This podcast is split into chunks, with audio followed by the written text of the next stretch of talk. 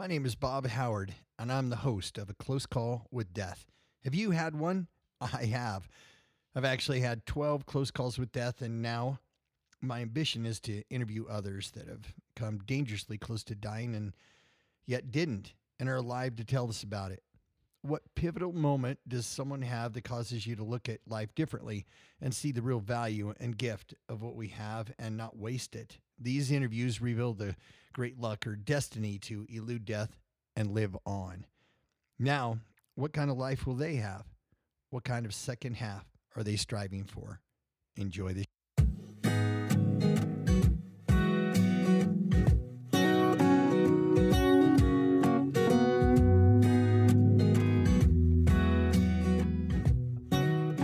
Tonight we have Ben Gunn. I've been waiting for this interview for a long time.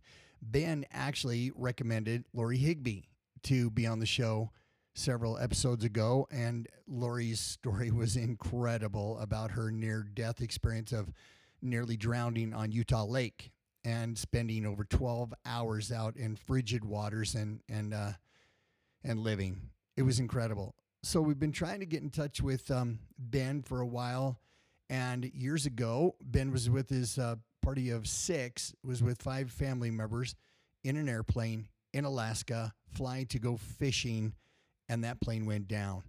And we're going to talk about that tonight. I'm so grateful that you are alive, that you're here with me now to talk about your story. And um, I'm just excited to get into this. Thank you so much for being on the show, buddy. So, let's get going with this story. Uh, ben, thank you so much uh, for for just coming tonight and uh, sharing your story. I've been really excited about hearing this story of yours. Talk to me first a little bit about just you. You know, who are you and where do you live? Little family dynamics, whatever. Give us a little color. Yeah, I kind of thought about this before we came over, and I, you know, when I think about myself, I've said a lot of things through the years, but my identity is I'm a son of God mm-hmm. first, and I'm a husband second, and I'm a father third. And those are my passions. You bet. That really defines who I am. And it's taken me four decades plus to be able to really define that. Mm-hmm. And a lot of trials and tribulations and refining to be able to say that and feel that. Beyond that, man, we love to travel. We is Stephanie and the kids and I. And how many kids I get do you to go have? to. Four kids. So our oldest is 18 and our youngest is 10. And then we have a daughter in between, three boys, uh, a 12 year old daughter and a 15 year old boy. The other two ends are boys. Fantastic. Bookends. Yeah, Book boys. might have added up to like six, but it's four. Like how many kids we have here? and, and we have Stephanie here um, with us tonight. So what we're gonna do is, you know, for a little fact checking and uh, story integrity, we're gonna um, allow Stephanie to jump in if you feel so. You know, imposed you to uh, jump in on the story and would like to add, you know, some reflections that you have, you know, feel free to do that. That that would be great if that's okay with you, Ben. Absolutely. Yeah. Awesome. So, um, starting out, you got a beautiful family. You live here in Utah. Where? Yeah, we're in Alpine.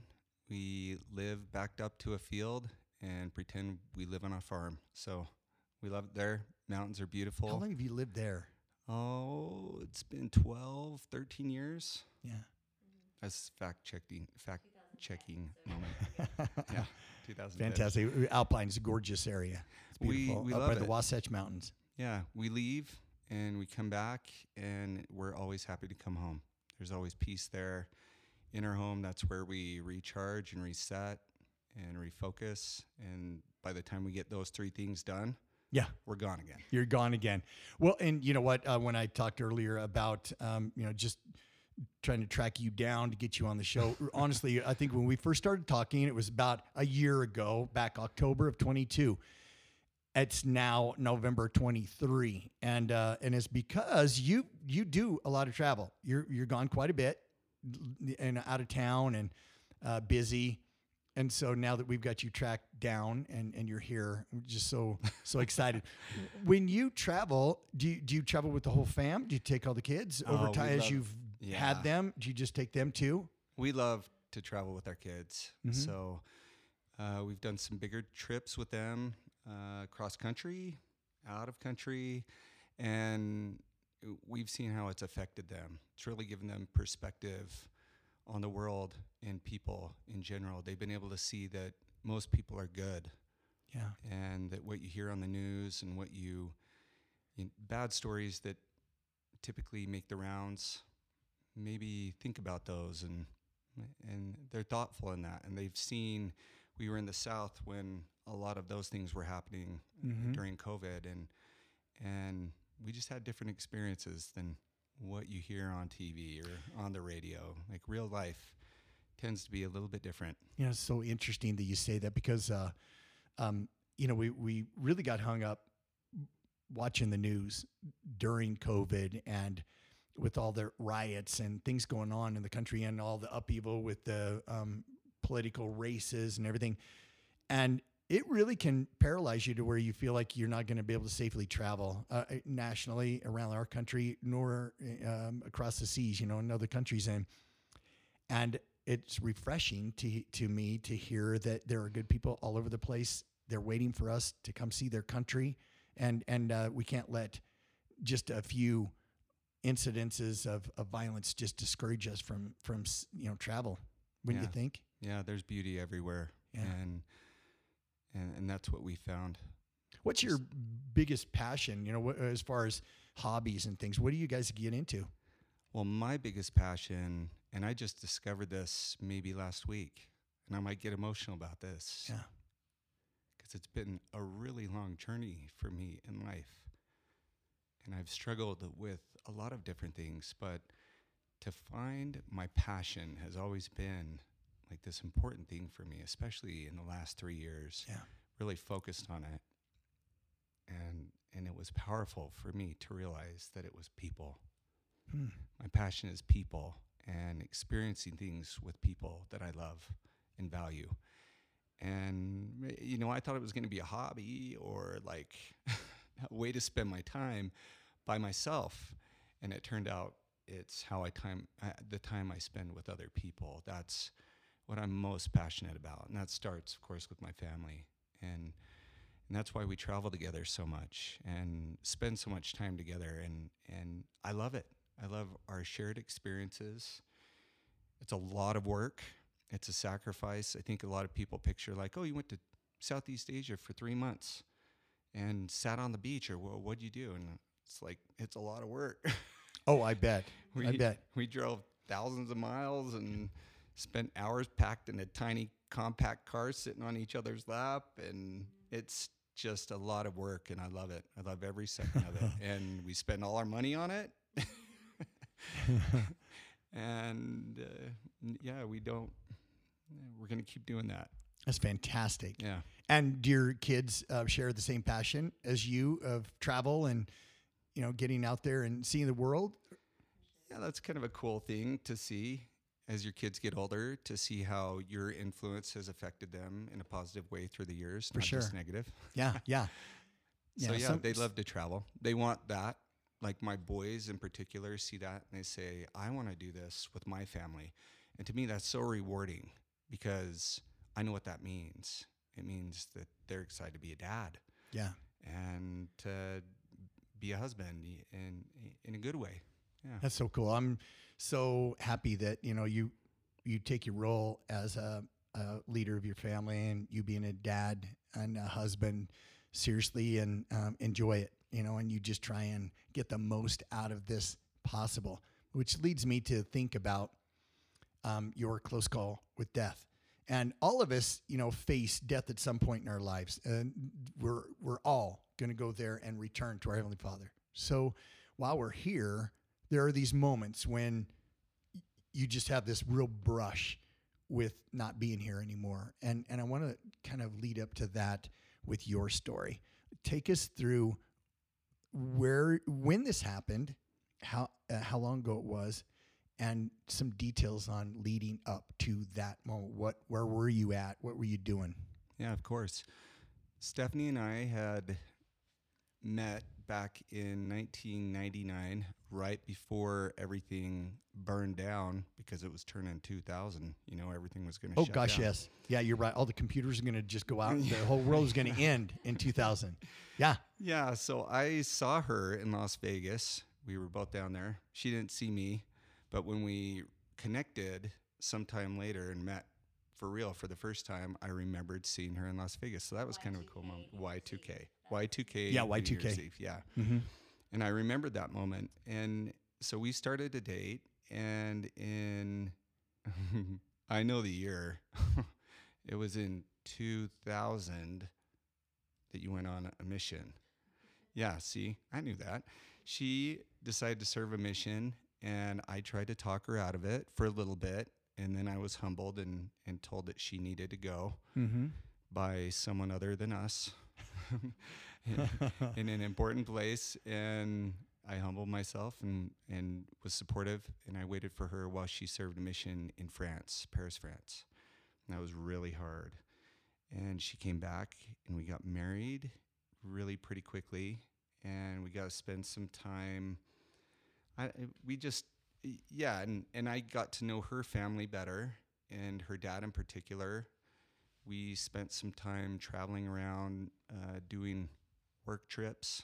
Mm-hmm. Can't see the little quote air quotes. yeah, in your hands. Yeah. yeah. I mean, one time we did, and I got heat stroke, so it was pretty ugly. we did most of the work, but uh, yeah, we hit it off. We were great friends, and yeah, this this was in 2003 where these things started to happen and and he we'd been to Lake Powell and he was talking about going up to Alaska to and go who's he? fishing trip. Who, Stephanie's dad, sorry. Okay. Yeah. His name's Gary. Okay. And he wanted to take his sons in law. Her sister had been married to an awesome guy named Kyle. And his one of his sons was in Germany. Another of his brothers-in-law, he'd been remarried, was in Germany, both serving missions. So he had an 18-year-old son, Chris. Was he turning 18 or was he already 18? He was 18. Yeah. So Chris was coming, and then two of his other brothers-in-law, Gordy, Gordon was one, Gordon Moses, and then the other was a twin to the brother serving in Germany, and his name was Adam. So he invited us all to go up halibut fishing up in Gustavus at a friend's fishing lodge up there. And I'd never been to Alaska. My family had grown up traveling the United States. That mm-hmm. was like one of the last places I needed last frontier. That, that might have been the last place. I, I don't even remember anymore. But so super exciting trip to go up there, have that opportunity.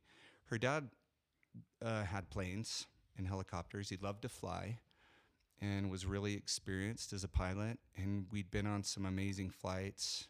Uh, so this was not your first flight uh, no. with him. You'd you'd done yeah. others. Yeah, it was the my first flight, if I remember correctly, in a helicopter with him, and my first flight in a small plane with him. And he had a couple. One was a single engine. This the one we were going to go up in was a twin engine. Was he a commercial pilot? No, or, or j- just private? Yeah, just private. Okay. Yeah, he did have a commercial pilot's license too. So, yeah. but that wasn't like his job. No. Yeah. No. no, he and his brother owned a company called Interstate Auto Body Parts. They sold aftermarket body parts for yeah, cars. Yeah. So got really got really good at that, and it let him have freedom to go do some of those things. So, mm-hmm. and this was one of those things, and we were really excited to go up there. But I hope I explained who yeah. these people are good enough. Do you have any other questions? So that it's your father-in-law, it's your yeah. wife's dad, yep. and brother-in-laws. Eh, so you're all you're all related. You're all family. That were in. Yeah. Yes. In different ways, we were all family for sure. Yep. He yep. had two brothers-in-law in a new marriage on that plane, and then I had two brothers-in-law on that plane one of them was his son-in-law, and one of them was his son. Wow. Okay, This is awesome. we got it all right. So six of you, father-in-law's flying the plane, and it was not a float plane, correct? No, this was just was a a- regular. Yep. 401 twin engine Cessna, Okay. uh, landing gear. Yeah. Yeah. Okay. So regular plane, and he kept all of these aircraft up at uh, Bountiful Sky Park. He had a hangar up there, and so he invited us up to go meet him up there. Yeah. And you're going to fly. Were you actually going to fly all the way from Bountiful to Alaska then? Yep. All the way from Bountiful to Alaska. And you had all your fishing equipment. You were going to go fishing for That's all halibut. yeah. Okay. That was all set up. So we just brought our little bags, hopped on that plane, And and, took off. took off. But not Bob before we had the breakfast of champions, which is What- two double quarter pounders with cheese each. That's fantastic. Oh man, what a Oh, trip! fantastic. That got you started into a great trip. So you're all just going on this really cool fishing trip, guys trip, and and heading out to have fun. So Yeah. what happened? Um, that when, when did when did this all go bad? Well, so uh, we made our way up there. It was really turbulent. The double quarter pounders with cheese turned out to be a horrible decision. Oh my gosh, I bet. Yeah. And we followed those up with some. There was some fuel stops along the way, and we stopped up in Port Angeles, Washington, and we decided to get some bean burritos there because that's the best way to chase down couple double quarter pounders in turbulence. Seriously. Oh my gosh. Some Yeah. You bean guys burritos. really good choice of food. Yeah, but everything was going great. You know, we we were all getting know, to know each other better, and in those small airplanes, you're wearing the headsets. Yep. and so blocks out a lot of that noise. And we were run a little bit behind, and we were supposed to. Our next stop would have been Ketchikan in Alaska. So we're flying that direction up the coast, and we decided to skip the Ketchikan stop because we'd done fuel calculations and we had seven gallons to spare. You know, in a car, I don't really know what that equates to in an aircraft, but in a car, I feel totally comfortable having seven, seven gallons to spare on Yeah, the trip, right? yeah. I'm like, that's, At 30 miles per gallon, mile, you should yeah. get over 200, but Right. at least 100 miles out of it. yeah. Yeah. So seemed like great decision to me, and I'm sure it was a great decision. I I don't really know. I'm not a pilot, so but we're flying along. Gary had gone up a little higher. We were up, you know, closer to sixteen thousand feet to get out of that turbulence. And That make it burn even more fuel faster or well, and and I'm not sure on all that. yeah but we went up and we were just cruising along and making up that time and just to cut i'll cut out some of the story but um, we got about 20 mi- 28 miles from gustavus and gordy who was his brother-in-law in his new marriage was sitting up in the cockpit Mm-hmm. with him there in the co-pilot seat. And i was sitting back. It's kind of it was club seating like two facing 2 Mhm. and then there was a seventh seat back in the rear which was slash toilet. Okay. And so i was sitting facing stephanie's brother chris behind the pilot seat. And kyle stephanie's sister's husband was sitting next to me facing forward to an empty seat and Adam had laid down in the center aisle and was asleep. The twin, okay the brother that had gone to Germany. So Gordon's up there and he says, "Wow, we're uh, we're we're running low on fuel." Gary said, "Yeah, we, you know, we're running low on fuel. You're right." And he said, "It's below empty." oh my gosh Yeah. And as we, we were making our descent at this time, but as a person, I mean, when you hear that, I instantly started to pray. And my experience in life up to that point had been nothing really. Nothing majorly wrong had gone, had happened in my life. To we're scary enough to pray about it and ask god to help you Right. yeah Right. And so I prayed and I just said, you know, Heavenly Father, help us to make it to our destination. Amen. Done. We're going to make it yeah in my mind. full confidence yeah Yeah, so we're making our descent. Gary gets on with air traffic controller and starts talking about, you know, hey, what are some options here for us? Where can we land? And um, and they're going through that. And we get about 13 miles away. And 13 miles is the distance between two bodies of land up there. You have the icy strait that comes in from the ocean that leads all the way up into Juneau. And you have Gustavus on one side of this icy strait. And 13 miles across, you have Chichagof Island, which is an unpopulated island. It's populated with grizzly bears. Oh highest, my gosh. Highest concentration of grizzly No way. bears on the earth. Yeah. Yeah. Huh. Great population. Yeah, So- seriously, great place to go. Yeah. Yeah, with an unarmed uh, human being. Yeah, yeah. I got both my arms. Yeah. by the way. But uh, we're about 13 miles out, and and um, this conversation's been happening. The air traffic controller is having a heck of a time because our signal they've changed it since 2003, by the way. But our signal is bouncing all over the place. So one second we're here, 10 miles from where we're actually at. Next we're five miles from where we are the other other Oh. direction. Sometimes we're in the right spot. Mm-hmm. And so we're descending, and it, we're down to about 5,500 feet, and it was totally cloudy conditions, down to about 4,000 feet that that night, and they call that IFR, so just instrument flying. Hey, you you, and, you, no and you just said something um, as far as that night. W- was it dark? Well, it wasn't dark. Sun was still up. 'Kay. This was in July, and so y- you know the sun stays up. We just were there, and oh my gosh, there were some days where the sun didn't set till I don't. Almost midnight. yeah, it was crazy. Yeah, yeah, Yeah. because you're just so far north. Oh, It's- yeah. It, yeah. it could- Incredible. Mhm. Yeah. So I say night. It was in the evening time wise, but we still had light. still lit. and, but these clouds, it was just gray. Yeah. That's all we could see. And the Gary, in, in talking to this guy, says we're about to lose power in in the in one of the engines, and and that's kind of a shocker. Again, right? I'd said my prayer, so we're gonna make it. Yeah. But he said that, and not too long after he said that, the plane shuddered, and Oh gosh. looked out the window and the propeller slowly came to a stop. And that was terrifying. You know, you're sitting there like, this is really happening. Yeah. And Yeah. Still got the other engine.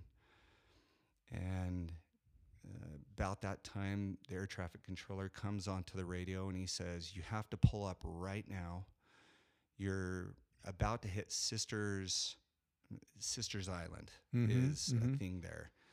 We were just there. Something doesn't add up here with the air traffic controller's description. Because you're not seeing that mass in front of you, right? Well, we can't see anything. Oh, All we can see gosh. is gray. You can't even see a foot. Oh. You know, that's how uh, our conditions. But Sisters Island is really like what did the it's maybe 20 feet above sea level. It's not high. Hmm. We're at 5,500 feet, and this guy says you're about to hit Sisters Island. And we tried to figure this out when we were up there, but anyway, we didn't know any of this. He just says, You're going to hit a mountain right now. You have to pull up. And Gary said, I can't pull up. We'll stall. We don't have the fuel to do that, and we don't have the power to do that. And he said, I'm just going to stay here at 5,500 feet. And it just went silent. And Mm. we're looking out into this gray void, and all of us are just staring forward. And nothing happens, and nothing happens. And I'm just waiting for that. Did Adam get up off the floor and and see what's going on at this point, or is he still sleeping? still asleep. oh my gosh. Yeah. And so we're just waiting for this green or this mountain to, to hit, and it doesn't happen. After a few tense moments, the air traffic controller comes back on and he says, Oh, sorry, you know, you're you, you're not there. That's not where you are. You're okay. You're not going to hit anything. And we're like, oh, My gosh. you know, you're just waiting for this impact. Yeah. And so then it became more of a talk about where we were going to land. And we were really near to an airstrip on Hoonah Island, which is by Chichagof Island. And uh, so that was a possibility, but the air traffic controller just really discouraged that, didn't want us to take that chance and then hit a tree and just be destroyed in the process. He, it, it, the way he kind of described it was like he, it would be a guaranteed thing.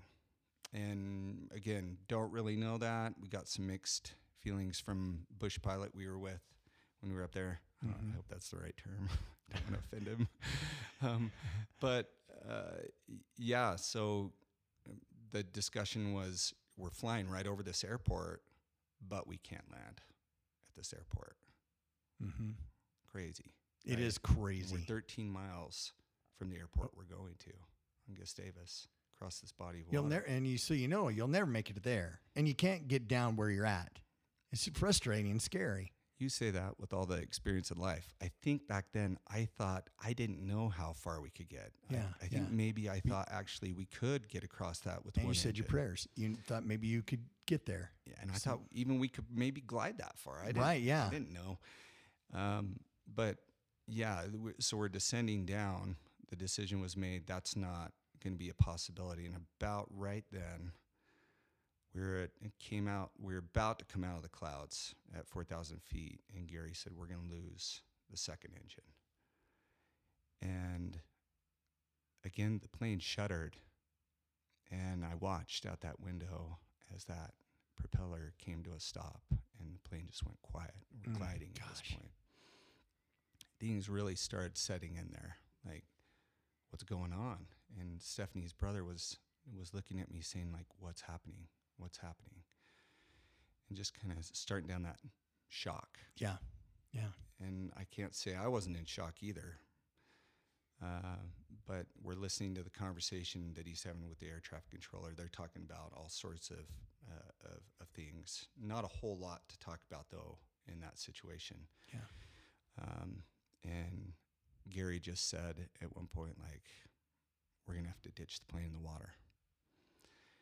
And so the air traffic controller talking about the Coast Guard, everything else. And uh, right around then, Gary had been feathering the throttle, and he said, "I think I'm I'm going to be able to get this engine started again." And so the engine on my side fired right back up. And what my mind say? See, you're okay. For sure. Yeah. We're yeah. going 13 We're miles. gonna- We're going to yep, land we're right gonna there. Make it. And it, it stayed on for about 15 to 30 seconds, and then it died. And he said, "That's it. We're ditching in the water." Oh my gosh. And that's when I woke up Adam. Hmm. So we're descending, no engines, and it's like, oh my gosh, we got to wake up Adam. So we wake him up, and it's like a dream to him. What's going on? You've got to go back and sit down and put your seatbelt on. We're going to crash in the water. And he just I just bet he couldn't couldn't believe it. Couldn't believe it, like a dream. Yeah. Right? Yeah. So we got up dazed, went back, sat down, and you know your mind does diff- uh, uh, it goes into a different state at this point, um, kind of a protective state, and time starts to speed up. Everything is going so fast. You know, we're at 4,000 feet descending, no engines. We're talking about crashing in the water. Your mind's going a million miles a minute, and it just all of a sudden goes in this protective mode, Mhm. just silence. I look at Kyle. Kyle's holding a pillow. Gary had told us to pick up pillows if we had them for the impact, not to put our seatbelts on because they'll jam. Um, I was sitting next to the stairs and the door, and so he was telling me I'm I'm gonna have to open up that door, not the stairs, but the door, so that we can get out of the plane after we land. And all this time, I'm listening to this, kind of taking for granted that all this is to work out. But we've talked to people since then, and it's not a gimme that you're going to land in the water without flipping the plane and killing everyone. Right. But I'm I have full confidence in him, and and so it's not even a question to me how it's going to go that way. But what's landing in the water look like anyway in the ocean? I'm terrified of the ocean. Yeah. Like who who do, are you? yeah, oh yeah, It's dark scary. water and- yes. yeah. And then there's all sorts of irrational fears that come with the ocean, like sharks Yeah. and, Yeah. and seaweed. See, seriously, that's super scary. It is super Yeah, scary. yeah. You laugh. No, I know what you mean. Yeah, it's super terrifying. Yeah. Uh, but all those all those fears get tucked away into a part of your brain Mhm. and and you're focused on what's really happening. You're very present. And uh, so we're going down, and Gary uh, tells me to flip up that that Door. door. And I just looked out. It like shot up, and I looked out over that water, and I could see the sun on the water, and just gray waves, kind of transfixing, just staring out there. Like I said, I looked at Kyle, and Kyle looked at his pillow and just kind of tossed it. Like, what's a pillow gonna do? Right. Yeah. and it was just silence as we were going down. And Gary said, "We're about to, you know, land in the water." And the air traffic controller said, "Good luck. Coast Guard's on its way. They've been alerted. They're on their way." Looked out, came closer, closer, and just in an instant, everything went black. And I heard just the sound of a wave crashing. I guess you could say a, a loud whoosh. No pain, no anything else. Really? Just everything went black and I woke up in a totally different seat. I'd been pitched for it. I'd shot for it because we were going fast. Yeah, you, know, you hit yeah. that water and come to a complete stop. Chris was gone when I woke up. Stephanie's brother, that was sitting in front of me, wasn't there. He was out of the plane. He was gone. And uh, I should be clear, I didn't remember any of this for actually quite a long time. Part of my memory came back, um, I think years later. Really? Actually. Yeah, it just came back like out of a fog. It was so crazy. Mm. And um, before I could remember being at the door to this plane, Yeah. that's where my memory started was blackness to me standing with my hands on the sides of this door looking out 13 miles across across the way and i didn't really say this but when we came out of the clouds we couldn't see land. It was all water. Mm. it, i don't know why it took us so long to find land.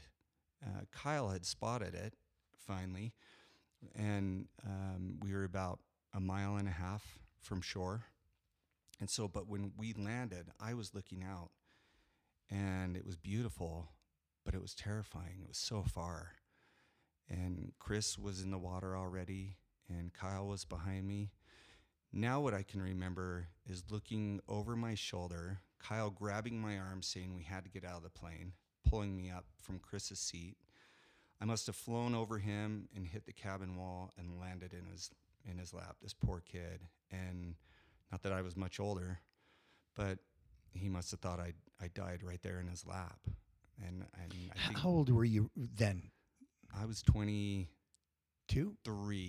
Okay. i was 24 Twenty-four. I was 24. Just I guess I guy. can do that math in my head. But yeah, I was 24, and I I must have sent him into like a deeper state of shock. I can only imagine like what you would think if somebody's just laying on you. Oh, yeah. you know. Yeah. And so he's not there. Kyle pulls me up. Aaron, or Adam goes rushing past. Uh, in you know he'd been sitting on the toilet seat, which turned out to be the best seat because he had his back to a wall Mm-hmm. and he was totally unharmed and he was rushing up the aisle past me. Oh, yeah. Uh, so he rushed up the aisle past me and he uh, just was up there trying to get um, help because Gordy had been knocked unconscious or killed on impact. We don't know. But his seatbelt had jammed, which is why they Oh, tell no. you not to buckle yes. your seatbelt. Yeah. And so Gary was The pilot, your Stephanie's dad, yeah, and he and Adam are trying desperately to get Gordy out of a plane that's filling up with water. There was about a foot of water at this point. Mm-hmm. So Kyle is leading me out in in that state that I can remember now, but I couldn't then. And I'm standing at the door, and the thought that comes to my mind is, this is really cold. So statistically, just to go to that side, what we were dealing with then, we were about a mile and a quarter to a mile and a half offshore, and the water was 46 degrees. Oh my gosh, it's Yeah. freezing cold. Yeah, it's really cold. Yes. And it's cold enough that when I jumped in, and I think when anyone jumped into that, I just kind of went into the water. and I looked and I saw the other shore. There's no Coast Guard anywhere. You know, you just know what your body is capable of, what the human body can do. For do. sure. Yeah, You within minutes you'd be hypothermic and, Minutes, and yeah. unable to to perform. Yeah, the Coast Guard statistic is like uh, 15 minutes of consciousness, and then you can survive a certain period of time alive, unconscious, if you have like a you know a suit or something that you're floating in. Yeah, Stephanie said 30 minutes, and then it becomes more of like a recovery type situation. Mm-hmm. So we're in there. I'm wearing. Boots, aren't you? No, I'm not wearing boots. I was wearing flip flops. okay. I'm barefoot in jeans and a t-shirt, and and you just know. So it's that pain. It's that Oh, instant. My how long can I be in this? Not very long. yeah. And Stephanie's brother is is in the water, and he's in complete shock at this point. And all he can do, all he could do was just was just yell, you know. And he's out. He he had perched himself on a wing. Very surreal if you think about it. Oh, We're yes. floating out in the ocean. He's perched up on this wing. And I go out in the water. Kyle comes behind me, and I swim over. And we're waiting for these these two brothers to come out and Stephanie's dad. And we wait, and we wait, and the plane's sinking down, and it gets to where the door is just about to go underwater all the way, which is toward the top of the fuselage. And Gary comes under the water, comes up, and he instantly has blood on his face. He's broken his nose for sure, other injuries. I can only guess. And we say, Where's where's Gordy. Adam? Where's Gordy? And he says, he says, Adam wouldn't leave his brother. I Oh couldn't my get him to leave gosh. his brother. And I swam over and I sat again surreal. I straddled this fuselage of this plane and I'm sitting astride a plane in the middle of the ocean, waiting. And the lights are on, and I'm watching as this plane falls beneath my my legs Mm-hmm. and I watch it go down, down, down. And we were right on the edge of 600 feet of water. Mm. We were right on the edge of a drop off, maybe 150 more feet. I don't know, but it, it, dro- it dropped off really deep. And I watched that till I couldn't see it go anymore. And I think that's one of the beautiful stories that we get to share. Not a not beautiful in the sense of of the outcome, but Right. That we got to take home to people and, and say like this brother that was totally fine could have come out of the plane chose to stay there with his brother and go Yeah. down in this plane like knowing he was going to die. And that's incredible. Oh, it is. Absolutely incredible. i mean he was a teenager i think. Adam was maybe 19 Oh, and and to do that it, and so here we are in the water. I have what i thought were pretty extensive injuries. I thought i'd broken some ribs thought i'd broken both my ankles. My eye almost instantly had swollen shut so i didn't know what kind of damage was going on there. Mhm. um, and i wasn't swimming very good. Oh yeah yeah. Found out later that i'd had two vertebrae vertebra twisted 25 degrees in my neck. So I, I- pretty big yeah, impact I'd say against that wall y- yes. it happened fast enough i didn't even register it right so right. so Kyle is there, and Kyle instantly just takes off his shirt and his pants, and he's in his underwear and his white underwear. And Yeah. Yeah. and I kind of start doing the same. Gary and Chris, Gary had swum over to Chris, and ironically, they were both floating on two bags. Well, there were two bags in the water, and each of them were floating on a bag. And they were Kyle and I's bags, which I don't really think is that important, but it's just interesting that it turned out to be our bags. So yeah. Yeah. they're floating there and something comes in my mind because in that survival situation where you're swimming in water your clothes are dragging you down Mm-hmm. and so that's like the first thing i started to do and i had my pants unbuttoned and just a voice came to me that said ask gary if you should take your clothes off weirdest situation ever. Like, Right. of course you do. And you're not going to ask anyone, you're just going to do it. Yeah. But I said, Gary, should I take my clothes off? And he said, no, which is totally the opposite of what people would tell you to do. Well, I pulled my pants back up and I buttoned them up. I was like, okay, I didn't even think about it really. And we talked about staying together and trying to swim to shore together. Now, shore, mile and a half away. Long starting to get dark at this point. Mm-hmm. It's later in the day, and you know it's light enough that we can pick out some things to swim toward. Like there was a big white beach log on the shore that I could make out. There was a cut in the pine trees, and the moon was starting to come out there. So I had these these things to look at, these visuals, and then there was a boat anchored about a mile away. So we had a decision to make. Do we swim a mile and a half to land or the shorter distance to this huge fishing vessel? At least in my mind, it was huge, that's anchored about a mile away. And no one's coming. There's no sound Yeah. of a boat, a helicopter, anything. No Coast Guard planes, nothing. Right. And it turned out that they had dispatched like a Navy plane with a bunch of divers, but the conditions were so bad vi- visually that they couldn't, uh, they just couldn't find us, number one. Yeah. But the conditions were too risky for those divers and the planes. So we were alone. And that was very sobering because, again, with the water temperature and looking at those distances, and we decided to go to shore because that's the sure thing. We get to the boat, how like there's no guarantee there, For sure. and Or whether or not you could even get up into it. yeah, how are you going to get up into it? Yeah. is is it? Are there people on the boat? Who knows? Yeah. And so it's sobering because you know that it's not possible. No. Body was probably going to shut down before you could even get close. And I'm Mhm. injured. So Yeah. it's it's just impossible.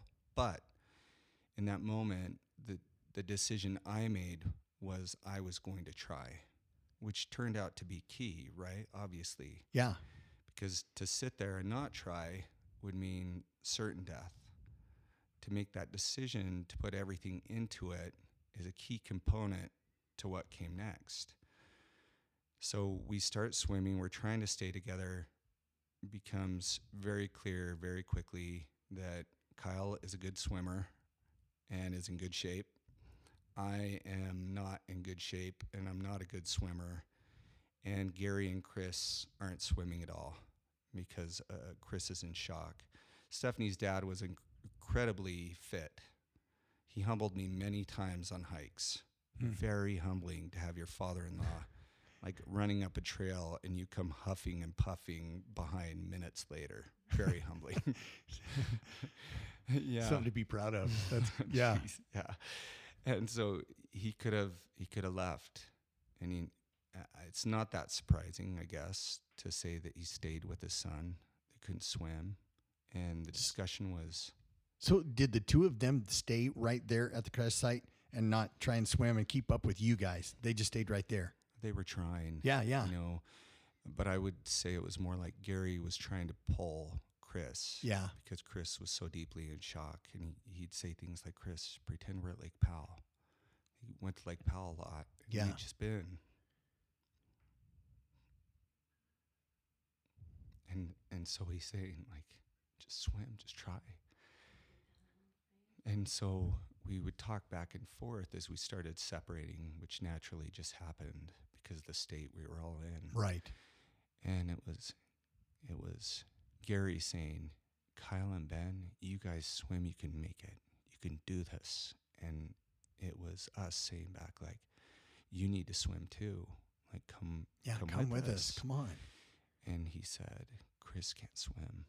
Like he's just doggy paddling. Like he's just treading water essentially." Yeah. Oh. and and so he was just encouraging us to go, kind of giving that that permission. Save your And as I talk about this, you know, I think what you're hearing here is, is something that I haven't really thought about for a long time, which is that decision to separate. yeah. You know, and and because you want to save everyone, Mm-hmm. You want everyone to make it. but just looking back, that's yeah, that's hard to think about. So we start separating, and the swim is going on. And for me, it was a literal plea to God for help. Every stroke of my swim was a cry out to God. I'd say, Oh God, oh God, oh God. Just hoping, you know, He would hear me. And I didn't really hear much from the other two parties. I was so focused probably on my swim. Kyle had, you know, we both have done a lot of public speaking um, to different groups, but his story is a little different. You know, he he has his own story, which is similar but different. And for me, I was in the middle of these two people. And as we spread out more and more, and as time went on, and we're yelling back and forth, that became less frequent. And then visually, things started to get a little harder to see because the distance between us and the light going, it's still light, light enough to see. Mhm. But, uh, you know, for me, I was so injured and so focused on that. I think there's a life lesson here too that I could, I'm not going to spend too much time talking about, but I was so hey, focused life on lessons that myself. we're talking about. You you you talk all you want to. You tell me this Well, life lesson. It just came to me just now. You know, it reminds me of something that someone I respect so much said in a talk that they gave, uh, Neal A. Maxwell, Mhm. about consecration. And he just said that we can get so focused on our own our own temperature that we start to ignore the fevers of the people around us. You know, we become so consumed with self.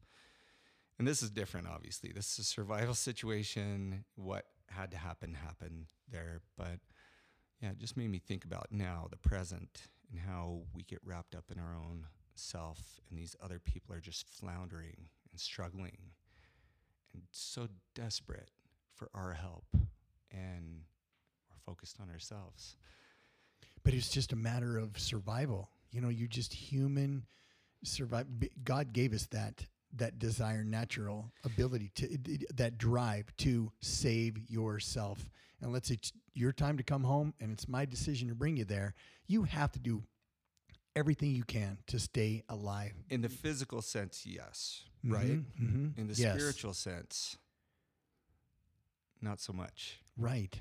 We Kind of need each other, and we You need absolutely do. we have to look outside ourselves to really save ourselves, right? True. Yeah. So I was just thinking about that. But in this physical state, you know, we're separated, and I'm so focused on my injuries, and it, and part of it is because I'm barely able to swim forward, and the hypothermia is setting in. I'm getting weaker and weaker and slower and slower, and to compound it, when I get tired and I flip on my back, I swim for a while that way, and I turn over and I realize half the time I'm swimming, I'm swimming back out. Oh no. Yeah. Oh my gosh, you're and I would the just wrong way. cry out just in desperation and and flip back over and start swimming back in. Stephanie, I'm going to throw this out for you right now. Some statistics from that night because I always forget this stuff and it just came to me and I'm like I need to say this. 5 mile an hour cross current that was going out to sea and 20 foot tide going out. That's That's, like that's a river running by. that's a river running. yeah. we're we're fighting a river Right. and True. and i'm injured and i'm swimming backward half the time so just to put this all in perspective everything is working that way Yep. and we're not moving And, uh, should I say something? and not to mention back then the jean style was like really big and baggy and wide legged. And so, I mean, those jeans will drag you down. I bet they were super It's Not like heavy. skinny jeans. Right. No. No. Yeah.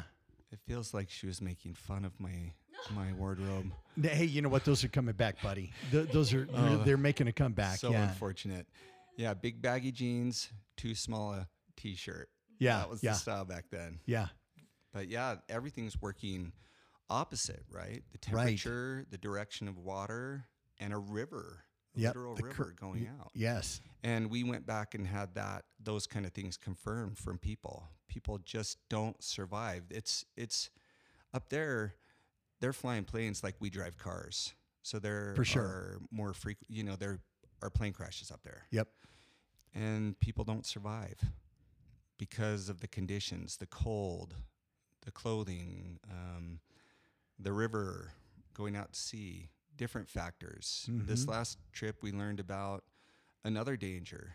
Uh, a guy told us about some fishermen that had, or was it a boat or a plane? But they had capsized or, or crashed about a hundred uh, feet, I think he said offshore, and they got off and they didn't make it in, hundred feet.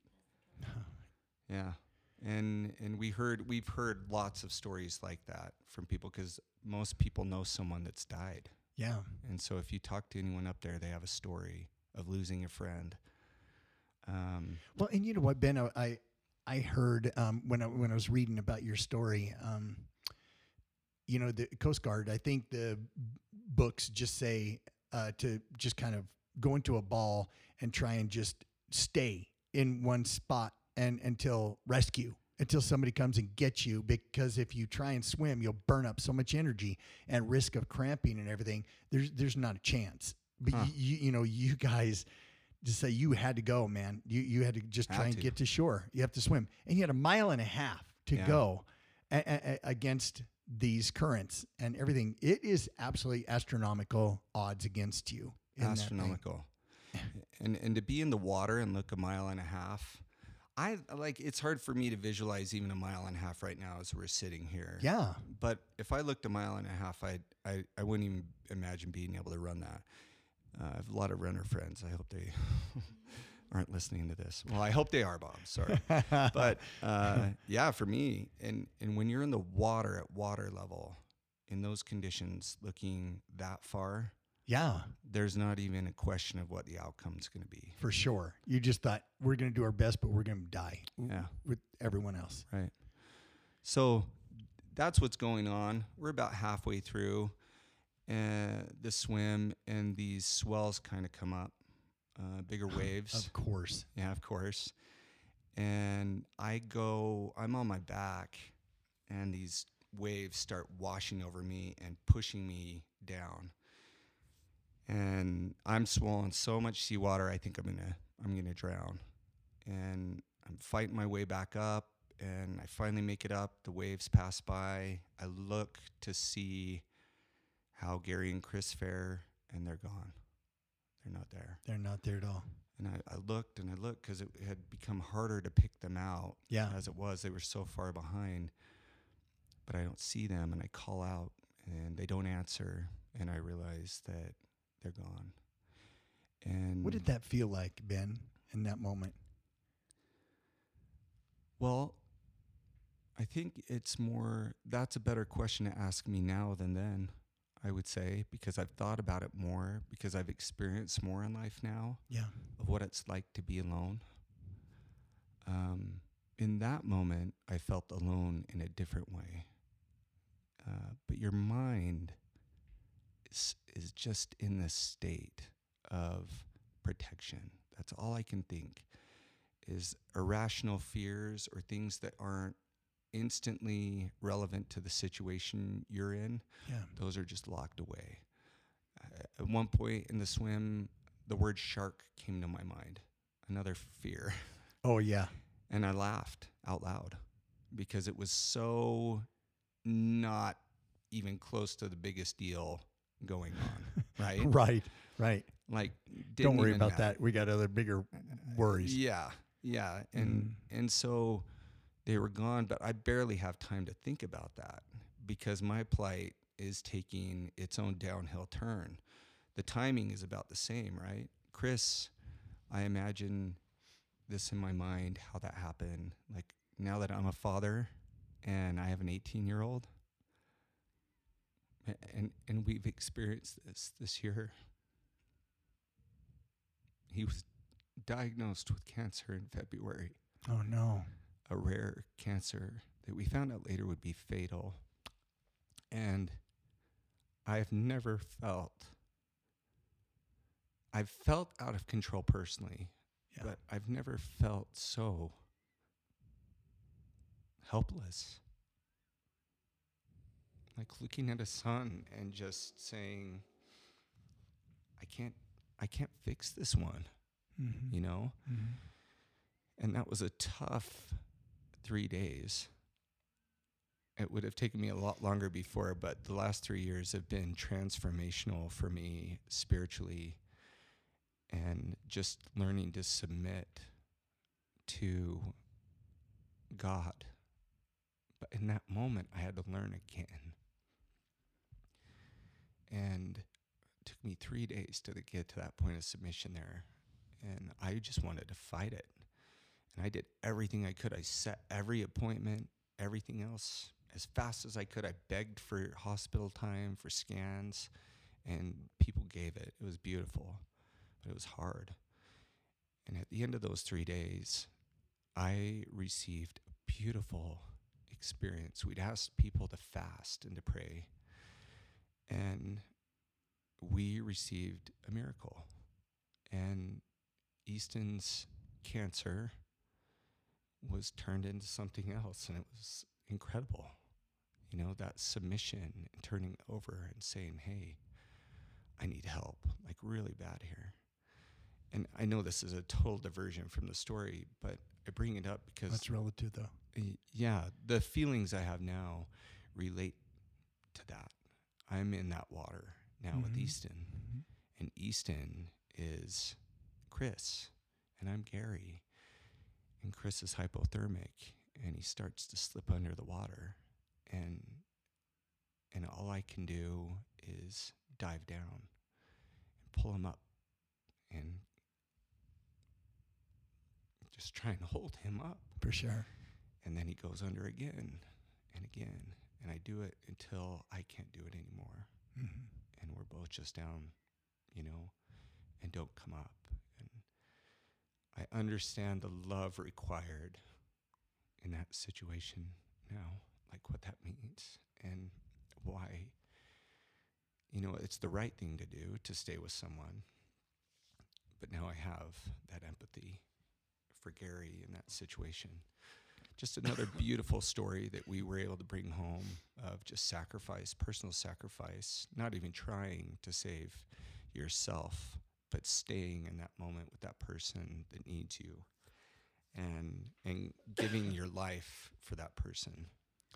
Ben, did you have um, some survivor guilt? You know, I was worried about through? that. That was a fear. That was probably the biggest fear I took home. You know, I I, I relate it in terms, I'm skipping ahead here, but when you come home from a mission, an LDS mission, for anyone listening that doesn't know what that is, you go out for two years, leave your family, and and it's odd because you don't talk much. Now they do, but back then they didn't. And so you kind of get this, I don't know, you're strangers in a way. And there's this anxiety associated with coming home and seeing people. You get really nervous. And this dwarfed that. And I think it was that. I think Yeah, it was for sure. It was that. And that's why I got emotional before, was thinking about how I wish I could have saved everyone yeah. but I didn't have that ability. And and I'll share that story at the end, but but yeah, for sure. That was a concern. And it got squashed really fast by an awesome person. So Who? What happened? the the father of the two boys that were on the plane that went down Yes. and his his name's Gordon too. And I he got me in a big old bear hug at the airport. I had a boot on and a neck brace and seaweed in my hair, literally.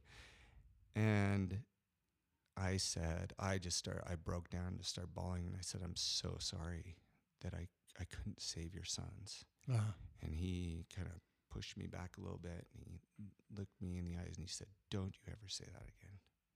Don't you ever say that again. And he said a little bit more, but yeah, we never got that from other people. I know it was hard for everyone, but you know, at this point, we're talking four people have died.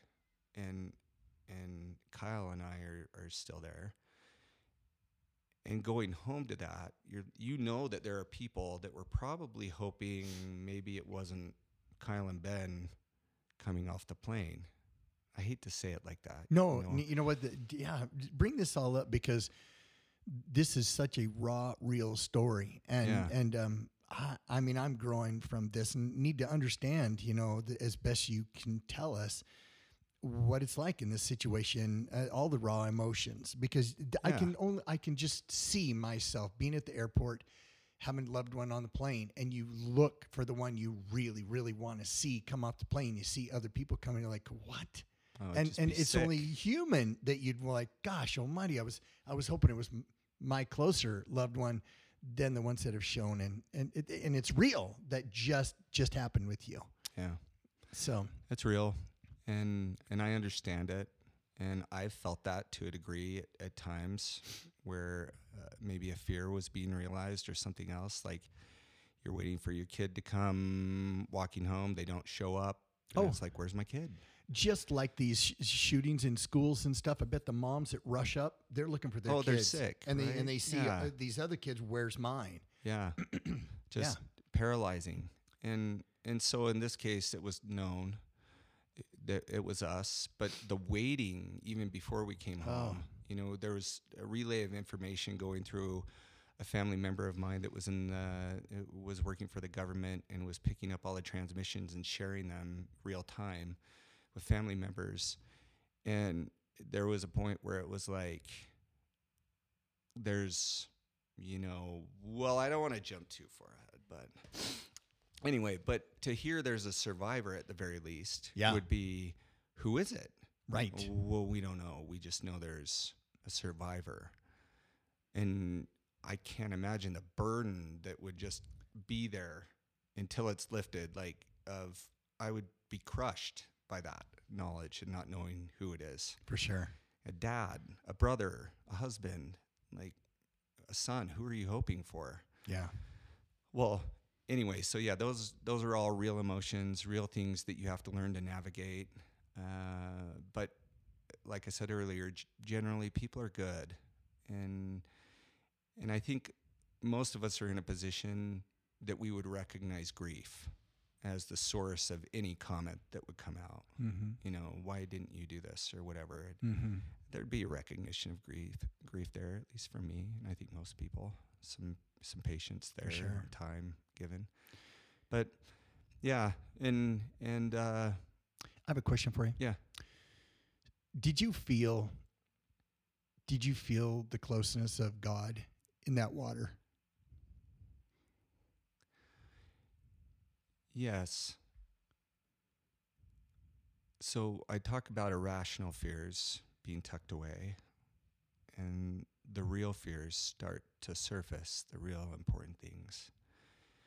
So being a spiritual person i don't give myself enough credit for that back then but i you know i had faith that there's more to this life beyond this life. Mm-hmm.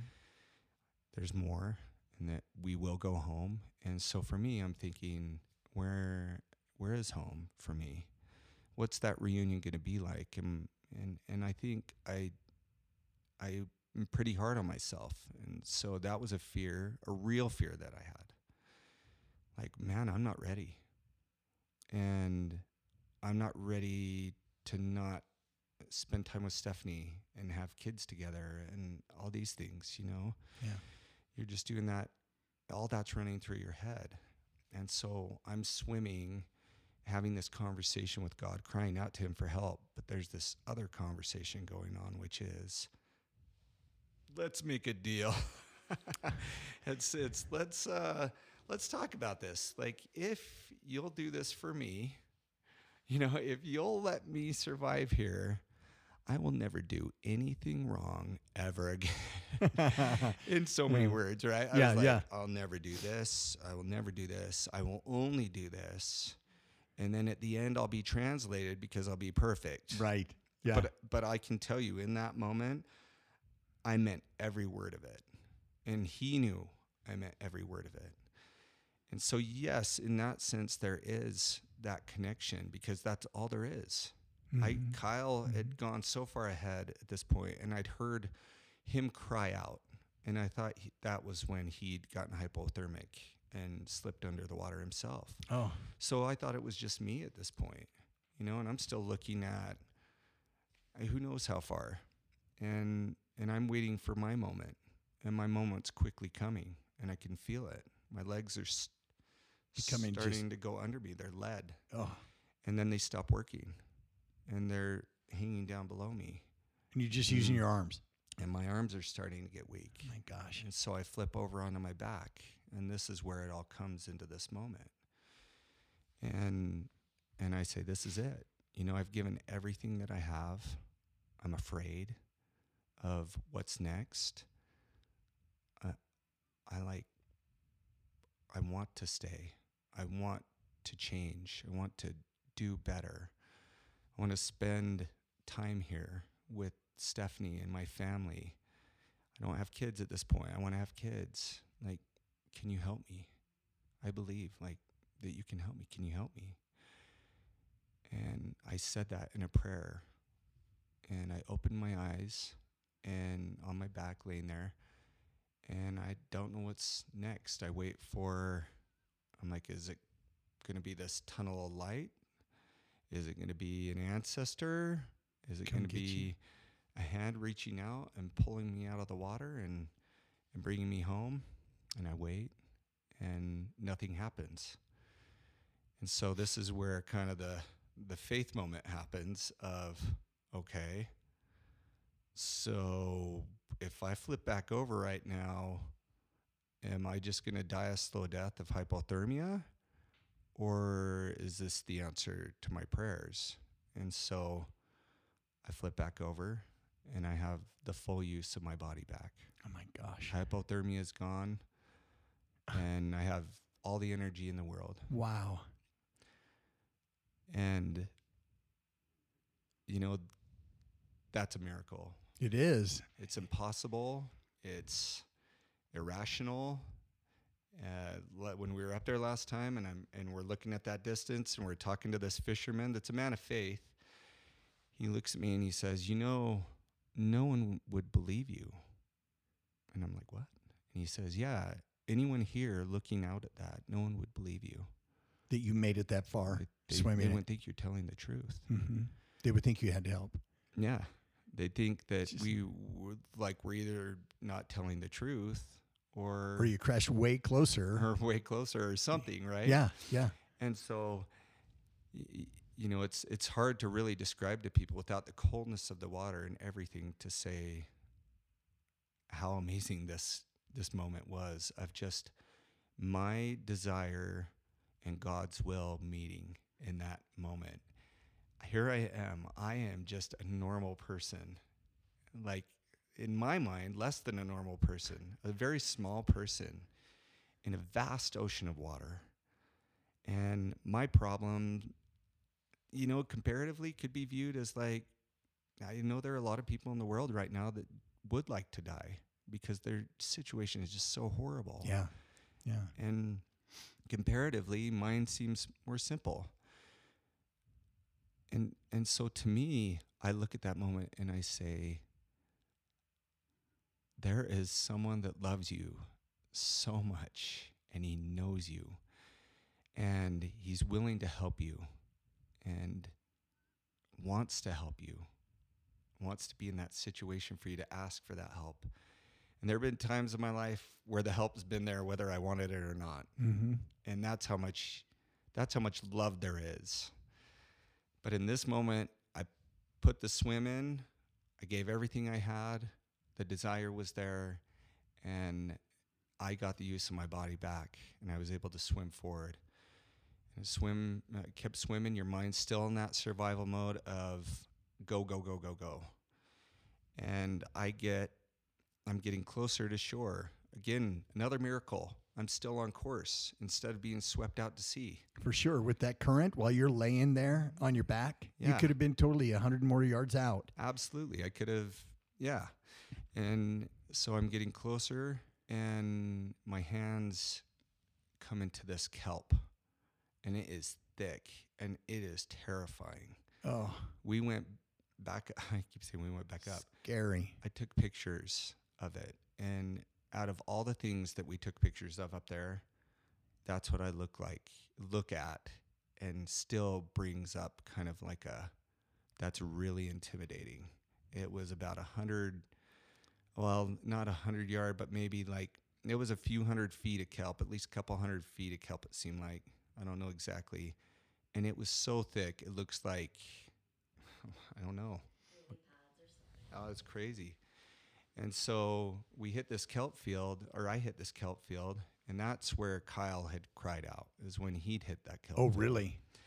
And for him, that kelp had wrapped around his Oh. neck, and he had claw marks on his neck From peeling it off. from just ripping and panicking because it pulls you down. The oh story my I was gosh.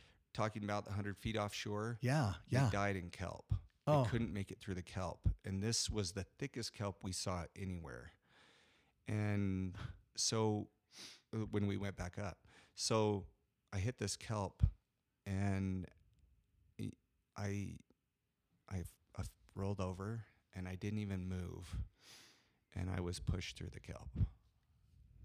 And just another beautiful moment in this miracle for me of just being pushed over through this kelp that would have pulled me under in that weakened state after, you know, a mile and a quarter mile and a half, whatever people want to say it is. And Could you just feel that, Ben? Could you feel I could. the, the was just- pressure on your body of pushing you through there? I did. And, and I felt the pressure of the kelp underneath me sliding. My and me being gosh, it's in. incredible. And, and uh, when it disappeared, when it was gone, I flipped back over And you swam. and I looked and there, there was Kyle. And he was on the shore? He was on the shore and the shore was there and I could see him and I called out to him and he called out to me and it just went back and forth in Oh. our frozen state. Kyle, Ben, Kyle, Ben, you know, and our voices are shaking because we're so cold and and uh, he's just kind of crouched up there on these rocks and you, again your mind is in this incredible state of just focus for me to you i'm gonna die. That's what my mind is saying like until i get to you and i'm out of this i'm dead Mm. right? Yeah. that sounds pretty bad when i say it like that but yeah.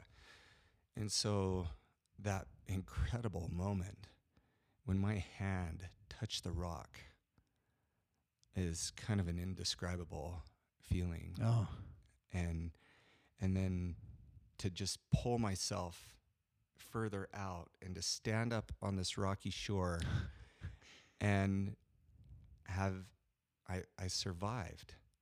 I like made it, you know, with the help of God, not on my own, but with my own will to survive and my desire beyond what the human body is capable of. Mhm. Absolutely. I'm standing on the shore with Kyle and then I collapse. Everything that I've been given is just abs. Sorry, I have an alarm. Keep going. Uh, everything that I've been given is just totally taken from me, and I collapse on the shore. oh, Nothing left. Nothing. you're gassed. the you were extra done. that I was given that didn't Mhm. belong there was removed.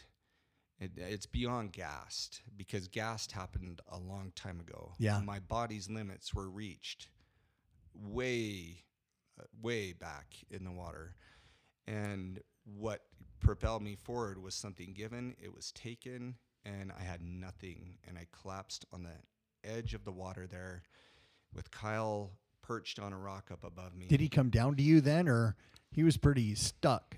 Well, he, He was probably could- mobile. Yeah. His feet were all cut up because he'd been running around on the rocks. Um, he was severely hypothermic at that point. I don't know how long he'd been on shore before I got there. Uh, and, and the water exposure actually is greater than the air exposure as far as hypothermia goes. Water Yeah. pulls it out faster. But Yeah. he he was there. He's probably watching you come to shore and just probably could he see you? Maybe at that point he could, and I'm calling to him. I'm sure he was looking out, but in that state, in that moment, he was severely hypothermic. Like Yeah. he couldn't. He couldn't. Uh, his his mind wasn't working right, Mm-hmm. and and uh, we'd been in the water at this point, Bob, over an hour and a half. Where you'd normally done 15 minutes in that frigid Yeah. water. and and uh, so over an hour and a half in the water. So Kyle is there, and he he's just kind of looking at me, and I'm like, Kyle, like come down, come down, and and he is saying it hurts so bad, and here's someone that's just survived the swim, had a similar experience with the same miracle given to him, Mm-hmm. and here's another miracle. We're both on shore at the same point with all those forces acting against us. Yeah. We are at the same point together to be able to be together. But he is so hypothermic that he wants to leave. Like he's just like, it hurts so bad. It hurts so bad. And after uh, what seemed like forever to me, but probably wasn't that long, I was able to, you know, we were able to get together. And he came and he laid by me, and we probably laid there. It's hard to say, maybe an hour Mm-hmm. before um, we stopped shaking so uncontrollably to where we could make a decision, which was we've got to get away from the water. Tide's out, going to come in. We got to get up into these trees. And there was just a perfect pathway up. It's really rocky, really rugged. And the way we walked it this summer, and it was just like perfect for me where I could barely walk with my ankles and both of us barefoot. We find this cutout. We have a picture taken of Easton in kind of crouched there. We found the cutout that Kyle and I laid in, and it was like it had been sculpted for us. We laid in that, and it started to rain. Temperature outside was about the same. It um, uh, like a fog rolled in, so it was raining. It was foggy. We didn't have any visibility at that point. We did when we were swimming, which was awesome because we could see land. Mm-hmm. Uh, and we just spent that night in that ditch laying on top of each other. And the person on top would be so exposed that they would be shaking uncontrollably from the hypothermia to the point where it was so painful and so, like, so you couldn't just tolerate, you couldn't tolerate it anymore. And so we'd have to flip. And the person down below would have just gotten to the point where they weren't shaking anymore. And it would just start that cycle over. He, he'd be shaking or I'd be shaking uncontrollably till it was time to switch. Mm. And we just kept each other awake because we knew, Yeah, you go to sleep, you may you die. right? And we talked about, you know, we'd hear some noises and we'd cry out, hoping somehow someone had survived, even though, you know, for sure. and we talked about building a shelter. We talked about we had no idea where we were. And all we saw was vast wilderness. Nothing other than that boat to say Yeah, that there was yeah. any humanity anywhere near us. We talked about finding edible plants and berries. I, I brought that up and Kyle got really excited, like, oh, thank goodness. And I was like, I don't know. I don't know what's edible. Oh, yeah. Yeah. And so we're just in this helpless state. And then to find out later that the island is completely populated by grizzly bears. We didn't know that then, but you don't even care. Once again, we talked about that actually on the island and said, like, is that a bear? And it's just like, Who cares? who cares? Yeah. Like, honestly, if a bear, if it's a bear, it's a bear at this point. Like, Yeah, After yeah. what we've been through and, and the people we've lost, you know, and that hurts. Like, oh my your gosh, brain's yes. starting to wake up a little bit now at this point to some of those other emotions Mm-hmm. and and when i say emotions and i don't know if any of your other guests have talked about this there is a unique emotion that maybe you felt too that comes with knowing that you're going to die have you felt that No, not not the no. Mine, um, in my experiences, I I haven't had that. Um, other than just in the river where I almost drowned, I thought there was a really really good chance that this is going. to The others were such sudden impact type. you didn't have time Things- even But the w- w- one thing reflecting back in the river where I really thought this is it, um, it, it was just almost like a a submittance, like like you just you're done. You do everything you can to fight, and um, and then there's almost like a calm, you know, for for me, but terrorful. I, I don't know. It's it's hard because your emotions go back and forth. You're so terrified, and you don't want to die in this brown water and and breathe that in and just be gone. But I don't know. How did you how did you feel like when you were in that point? I can't remember anymore. Yeah. I could feel it for a few months afterward, Yep. like on a ski lift, looking down Yeah. in a movie where someone was facing a certain death kind of situation. This emotion would flood over me, this feeling, and I can't, I can't feel it anymore. But you know what, Ben? Um, the guest that you led me to, Lori Higby, Yeah, when she was out in that water, freezing cold, much like your case, yeah, she fought so hard, and but her life jacket became saturated and was pulling her down. Yeah. and and she didn't know that, and she didn't realize something felt like it was tugging her from underneath, pulling her down into the darkness, and it was just horrible. And she said, "This is it. You know, if if if I can't get any more help from you, God, I."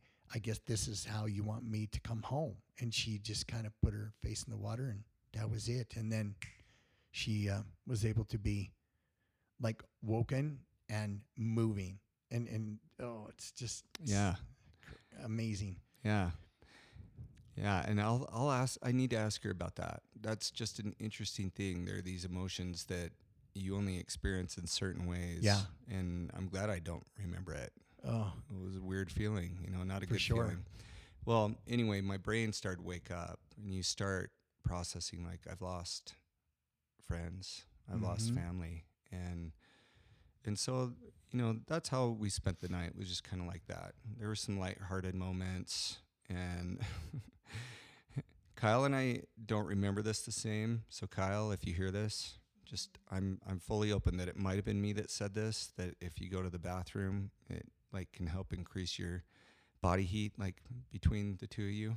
oh yes, uh, that's true in Navy SEAL training. Yeah, and it's gross. So this is how I remember it. Kyle saying that, and I'm like, "No, man, I'll get up, and you can. It, we'll just we'll just be cold for a while." Yeah, yeah, yeah. Seriously, That's let's, let's not do that.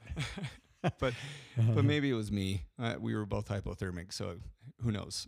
That's funny. Yeah, he's really. I'm trying to think how I thought about that moment. yeah.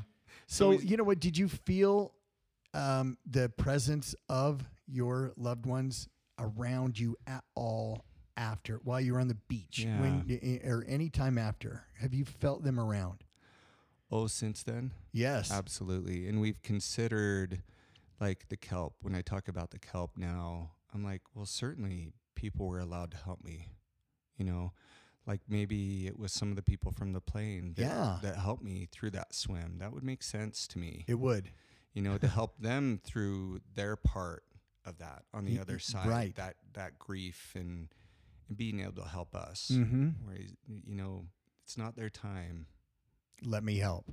You guys can help them and help them live. And I know that would probably evoke some mixed feelings with people, but yeah, I I think that. And then we've done some firesides. Uh, we did a stake fireside in.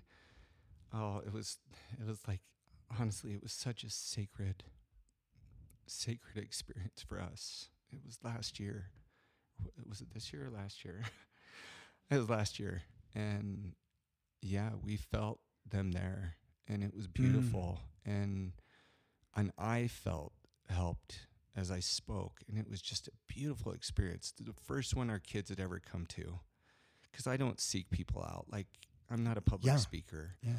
and and I get asked and I say yes, I'll always say yes because I want to share this message that Heavenly Father is there and that He loves each of us regardless of where we think we're at or how we feel about ourselves. He knows who we are. There's no doubt in His mind what He's willing to do and how much He loves us. I want to share that message. And and so it was it was just like it just happened that they came and they felt it and we recorded that them talking about it was so such a blessing for us that one was for us Oh.